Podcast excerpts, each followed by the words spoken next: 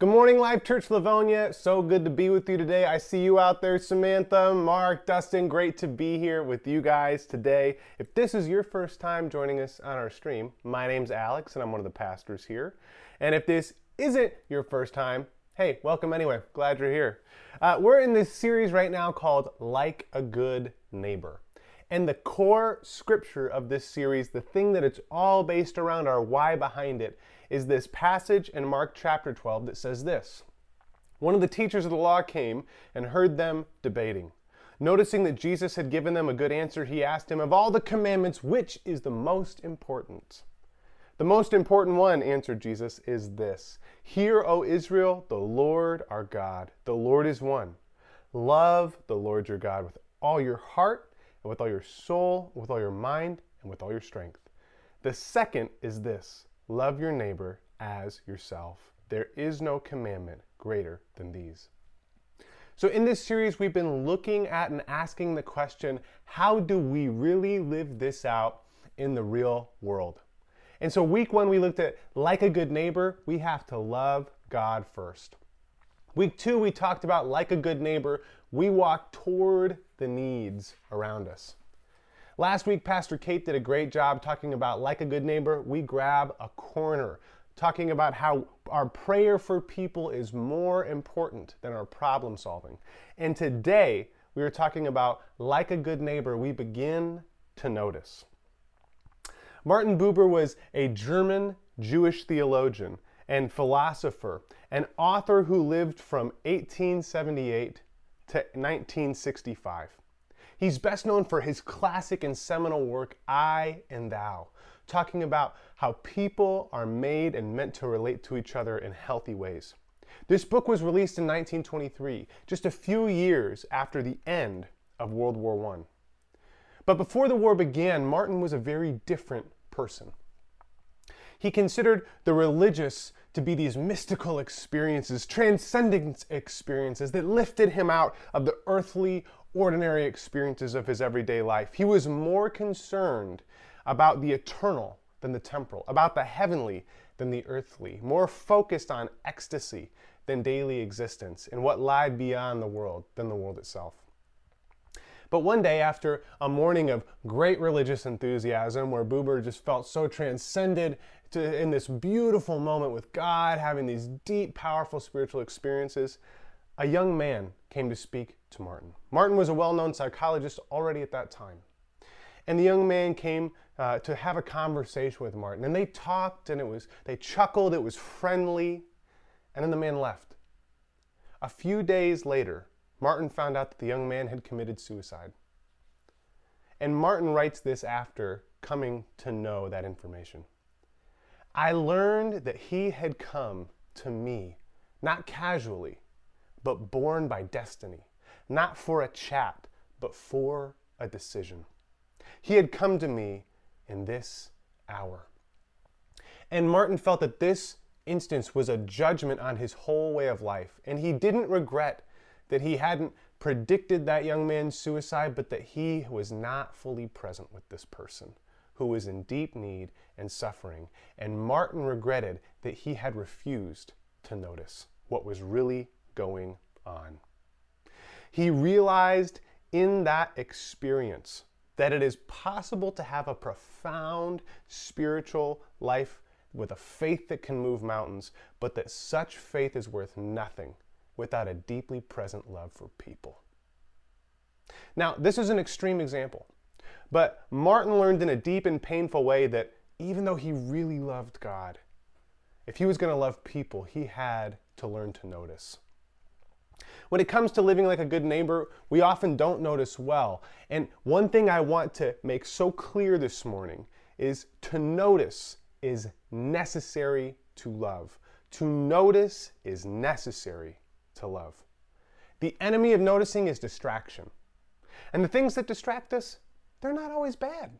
Martin's relationship with God distracted him. That's not a bad thing, but it had kept him from being present with this person in need.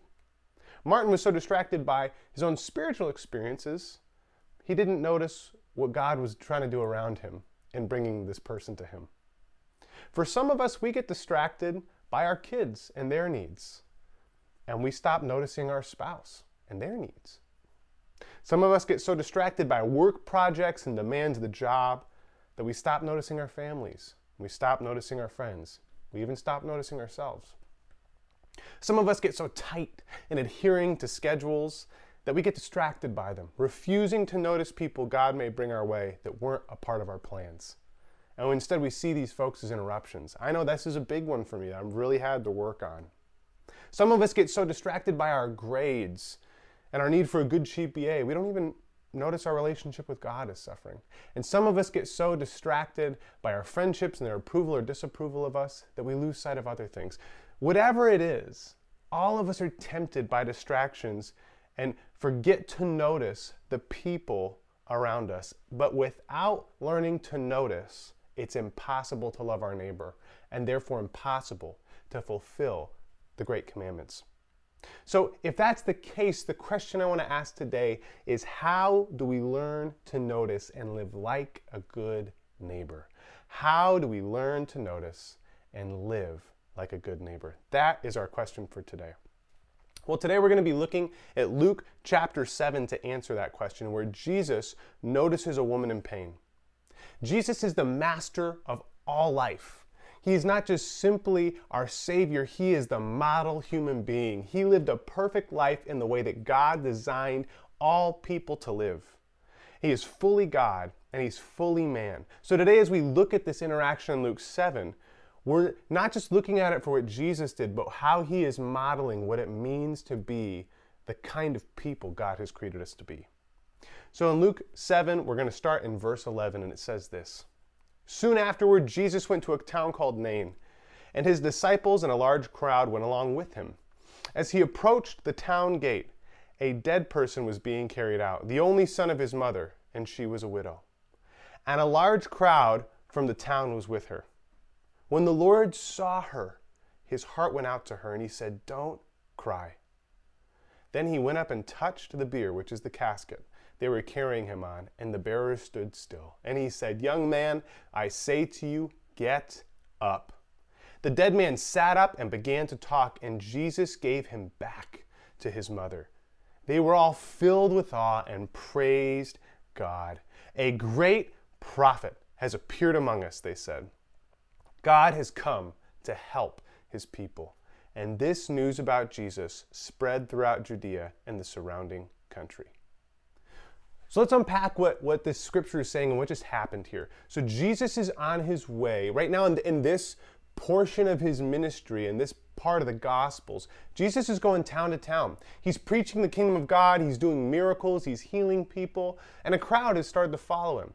The day before, he was in this town called Capernaum. He had healed somebody there, and now he's passing to this town called Nain.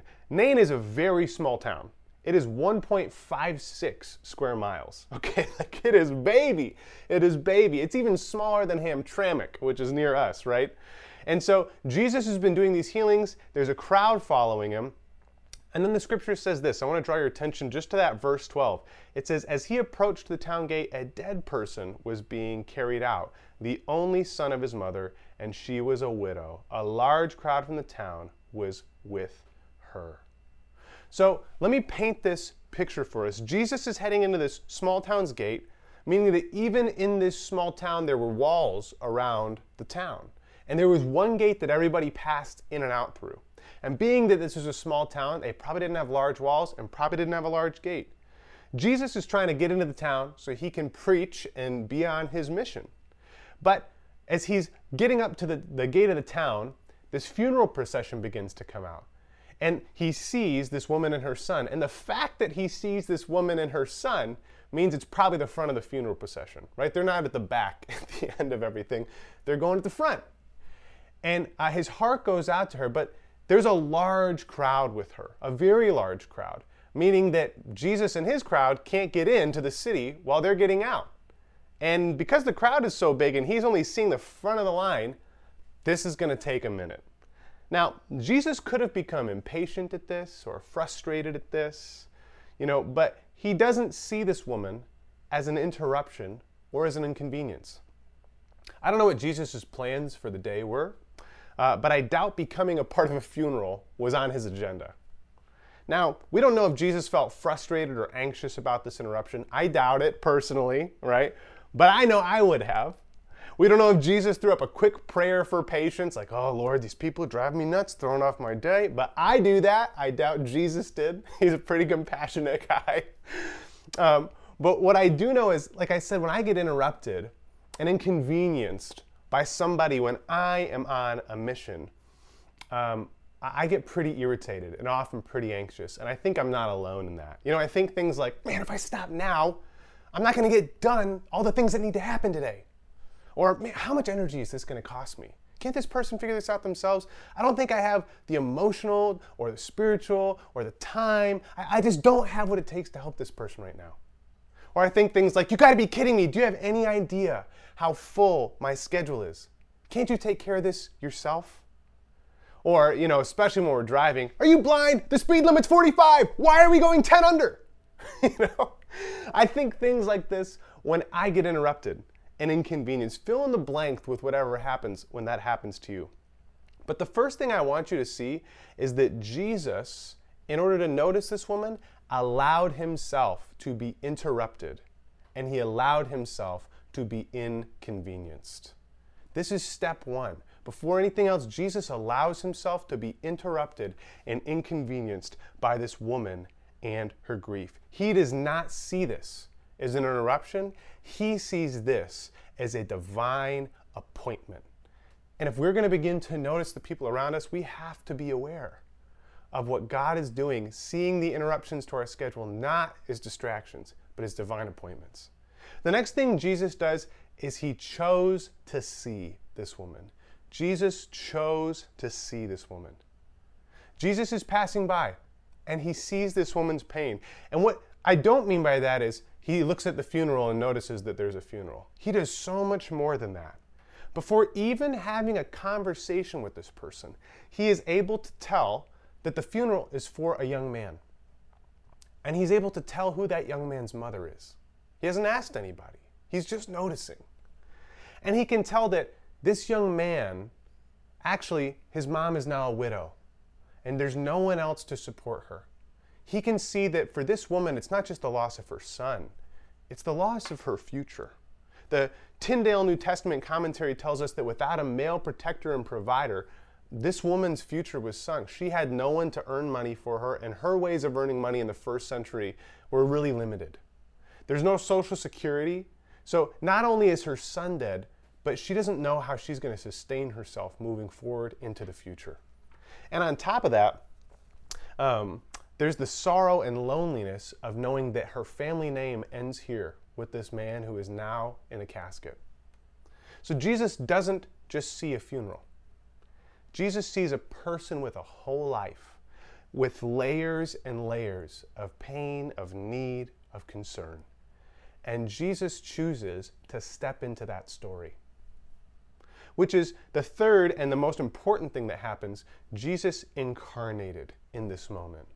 Now, what do I mean by incarnated? Well, this is a theological term that we use, uh, and there's a theological meaning and there's a metaphorical meaning for it. So, theologically, when we say Jesus incarnated, we mean that Jesus, who is fully God, leaves heaven and comes to earth. He left heaven and come to earth, taking on flesh.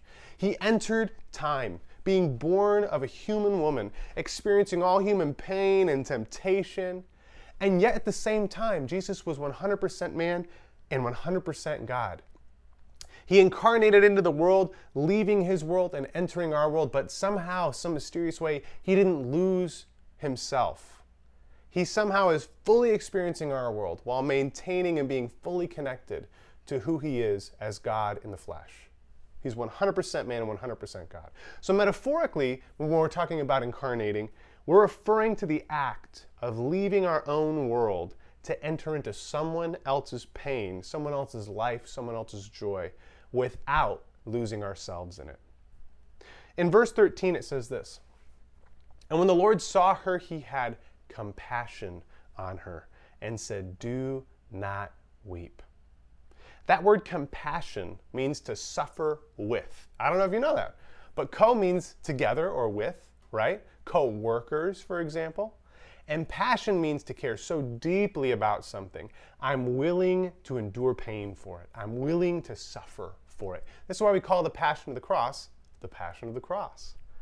Henry Nouwen writes this about compassion. he says, Compassion asks us to go where it hurts, to enter into the places of pain, to share in brokenness, fear, confusion, and anguish.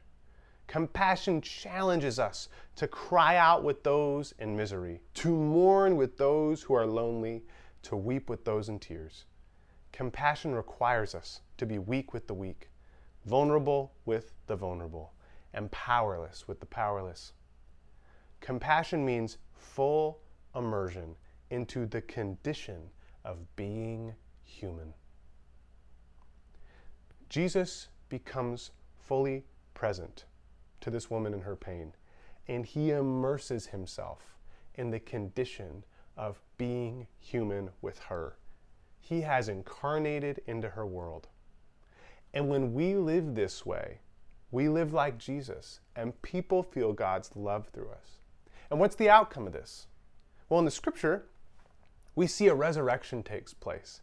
That as Jesus incarnates into this woman's world, having compassion on her, Jesus raises her son from the dead. And this woman leaves more healed and more whole than before she met Jesus. And Jesus doesn't just give this woman her son back, he gives her her life back, her hope back, her future back. Jesus didn't come to town to the town of Nain just to meet this woman. He was just passing by and so is she. But as he's heading into town, he notices her and he enters her world, healing her son and giving them life. This is a microcosm of the gospel. And it's not just an act of Jesus, it's a call to us as Christians to live in kind. When we incarnate into someone else's world, it's a healing and even resurrecting encounter. So you may be thinking now, okay, Alex, I get it. Got to learn to know this, our neighbors, if we're going to love our neighbors and fulfill the greatest commandments. And surprise, surprise, Jesus is great at this. Good for Jesus. He's perfect. I'm not. So, how do I do this? And that's a good question, and that's a worthy concern. We are not Jesus indeed, but we are called to live as Christians in his image and his likeness. And what I mean by that is simply this every single human person is made in the image of God. Every single human person. But when we talk about being human and the brokenness, what we're saying is we may be in God's image, but we're not in his likeness. And this is the goal of the Christian life to look, act, think, feel, be like our Father in heaven here on earth, to move from just being made in God's image to being made in God's likeness. And so, one of the ways we can do that is through practicing incarnating into our neighbor's world. So, even though we can't physically incarnate from earth to heaven or something crazy like that, we can still metaphorically enter someone's world without losing ourselves. And the best way I know how to do this is through the simple act of incarnational listening. David Augsburger says being heard is so close to being loved that for the average person, they are almost indistinguishable. So I, I want to talk for the remainder of our time about what do I mean by incarnational listening and, and how do we do that? Because I think there's two things we have to avoid and there's some things we want to become aware of and do.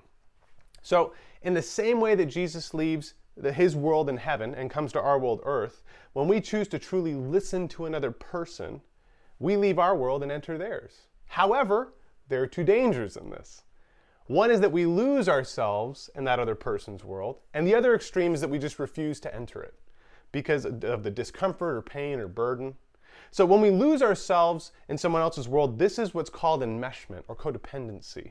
Right? This is what happens when the lines that separate me from you are so unclear they're easy to pass through. So if you get elevated and anxious, now I'm elevated and anxious.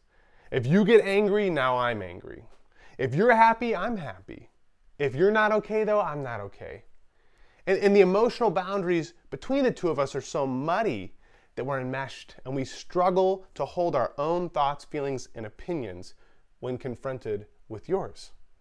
This is what happens when we lose ourselves in someone's world. And sometimes we can think that this is being loving or loyal or empathetic, but it's not. That this is doom to our relationships because we're actually not the same as the other person. And when we're enmeshed, we don't live in that reality that we're two separate people next to each other doing life together. That we actually do each have our own thoughts, feelings, and goals. We have our own strengths and weaknesses, and we're not the same. But when we're enmeshed, we feel guilty that we're feeling or thinking or wanting to do something different. And so what happens is we either look for someone else to validate those feelings or we look to try to change that person so they adopt our feelings and thoughts and goals, right? In order for us to feel okay. And the result is we default to having to control and regulate other people as a manner of trying to control and regulate ourselves. That's one extreme of losing ourselves in someone's world, and that's not incarnational. That's that's relationally destructive. The other end of that extreme is independence. Independence says that I don't need you, and you shouldn't need me. I'm self sufficient, and you should be too. You got a problem? Figure it out. Don't come crying to me. I got through that without any help. You should be able to too. You know, the, the fight for independence is a fight for autonomy. It's a fight for freedom to make my own decisions and not be held down by your thoughts and feelings about them. I should be allowed to be whoever I want to be and do whatever I want to do, and I shouldn't have to change for you. I want to be connected when that's what I want, but as soon as, you know, my freedom starts to get trampled on a little bit, I'm out.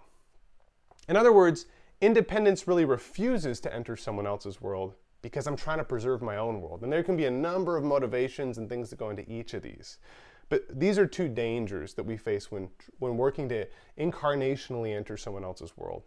Dietrich Bonhoeffer, in his book Life Together, describes the attitude of this kind of um, independent person as they listen. He says this There is a kind of listening with half an ear that presumes already to know what the other person has to say. It's an impatient and inattentive listening that despises the brother or sister and is only waiting for a chance to speak and thus get rid of the other person. This is no fulfillment of our obligation, and it is certain that hereto our attitude toward our brother only reflects our relationship with God. It is little wonder that we are no longer capable of the greatest service of listening that God has committed to us. And we're going to skip to the last slide of this quote. It's a little long, but I think it's so rich. And the last slide says Christians who have forgotten that the ministry of listening has been committed to them by Him who is Himself the great listener and whose work they should share. We should listen with the ears of God that we may speak the Word of God. So, incarnational listening is what happens when we don't lose ourselves becoming enmeshed in someone else's world but when we uh, also refuse to, don't refuse to enter it, that we can keep that balance of I'm fully entering your world, but I am still preserving, I'm, I'm aware of who I am outside of it. So, in our remaining time, I want us to um, come to an awareness about listening and then talk about some practical skills that help us do it. So, when it comes to incarnational listening, this quiz was really convicting for me but it helped me come to an awareness of truth. You know, I thought of myself as a great listener for a very long time, and then I started dating my now wife Amber, and she was quick to inform me I was not as good at this as I thought I was. Go figure.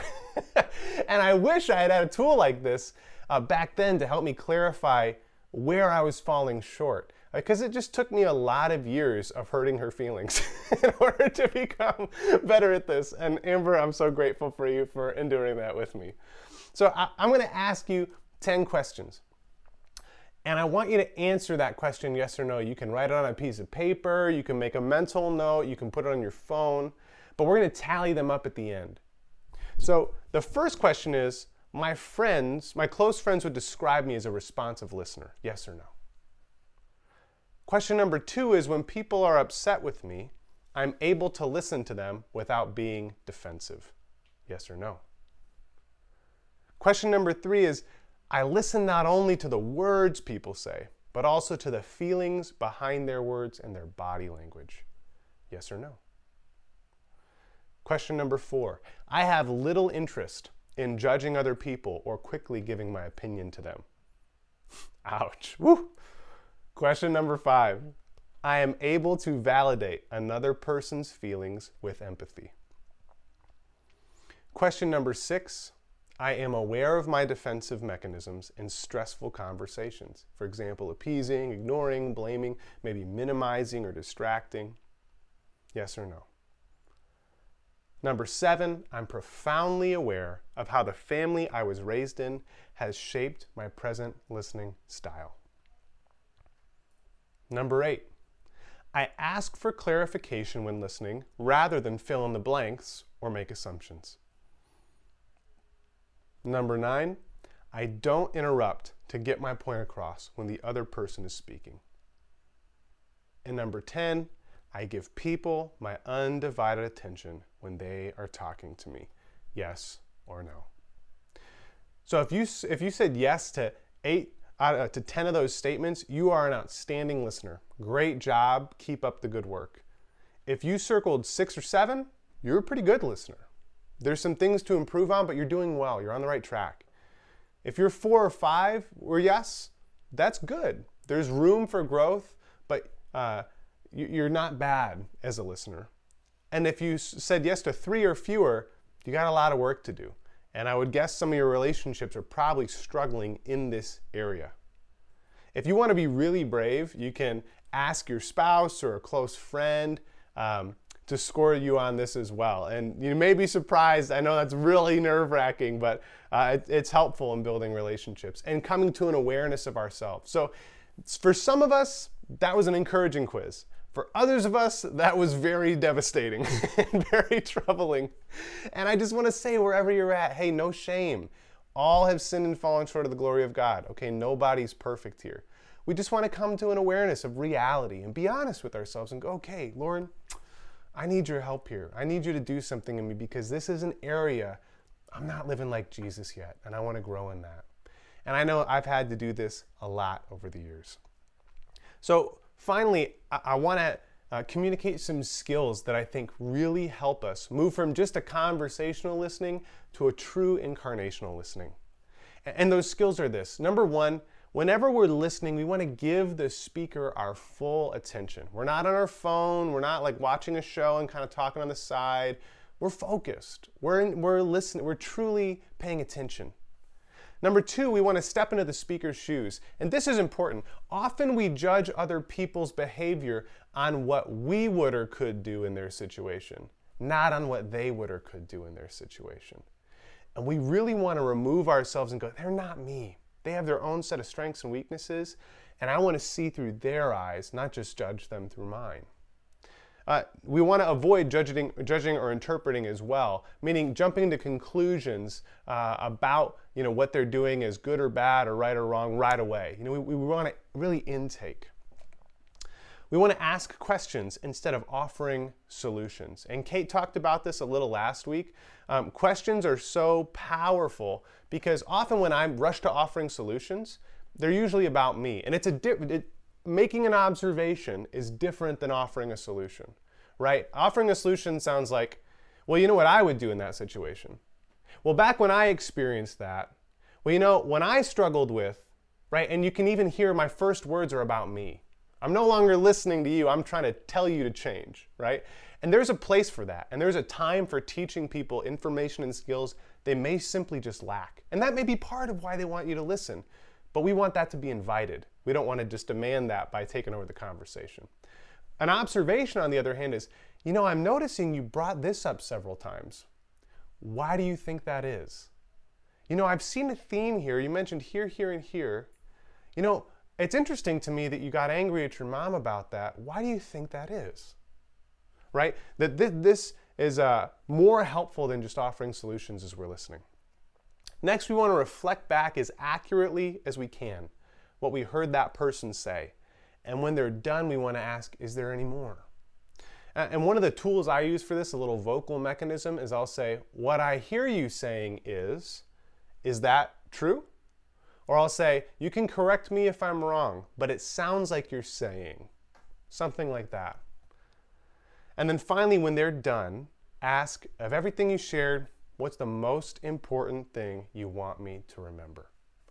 And this one is so crucial because it just really helps that person know, like, man, you really are trying to hear me. And when we do this, we're helping that person synthesize and sift through their own stuff. Henry Nouwen reminds us in this beautiful quote from his book Out of Silence that from experience, you know that those who care for you become present to you. When they listen, they listen to you. When they speak, you know they speak to you. And when they ask questions, you know it is for your sake and not their own. Their presence is a healing presence because they accept you on your terms and they encourage you to take your own life seriously. I love that. That when we truly listen to other people in an incarnational way, we are a healing presence that encourages people to take their own lives seriously. The great commandments are to love God and to love people. And in order to love people, we have to learn to notice and listen to them, entering their world without losing ourselves. And when we are able to listen to our neighbor, incarnating into their world, we live out the kingdom of heaven on earth. And we become a healing and even resurrecting presence. So let me ask you who this week do you need to incarnationally listen to? Is it someone from your frank list, a friend, relative, an acquaintance, a neighbor, a coworker? Is it your spouse or your boyfriend or girlfriend? Is it your kids? Maybe you need to make time to listen to a friend or a neighbor. Whatever it is, I just encourage you to really um, practice this, to try this this week. And wherever you find yourself this morning, feeling like, man, this is awesome. I feel like I'm good at this. I'm so excited what God can do. Whether you're feeling defeated, like, oh my gosh, I wish I hadn't taken that quiz. This is so hard. Wherever you find yourself, whether you're a follower of Jesus or whether you're just checking faith out, I want you to know that Jesus did not come just to incarnate into earth or into this woman's world. He came to incarnate into your world. And that Jesus wants to know you and he wants you to have life and life in all of its fullness.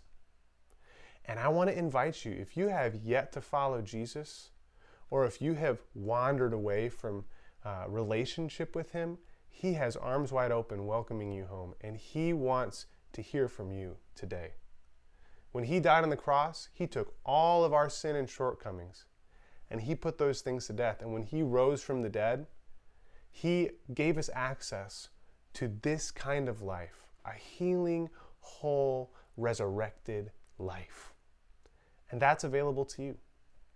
And so I want to invite you to pray with me now so that we might become people like Jesus, made in God's image and looking in his likeness, that we might be healing presences on the earth who truly can live like a good neighbor. Would you pray with me? Lord, I come before you today just in need of you. I just recognize, Lord, that there are so many places in my own soul I I'm just way more selfish and uh, way more scared than I thought. Father, I just recognize that um, I've hurt people with this. And I have ignored people and been distracted. But Lord, I don't want to live that way. I want to be a healing and whole presence that uh, transfers your healing and wholeness to other people. Lord, I just surrender every area of my heart to you. I just give you full access and I ask that you would transform me so that, Lord, I might join you on your mission to transform the world. I just ask, Lord, that you do a miracle in me so that I might love people and listen to people like you. And I pray these things in the name of Jesus. Amen. If you just prayed with me, please reach out to us. We want to help you walk and follow Jesus in this beloved community he calls the church. See you next week.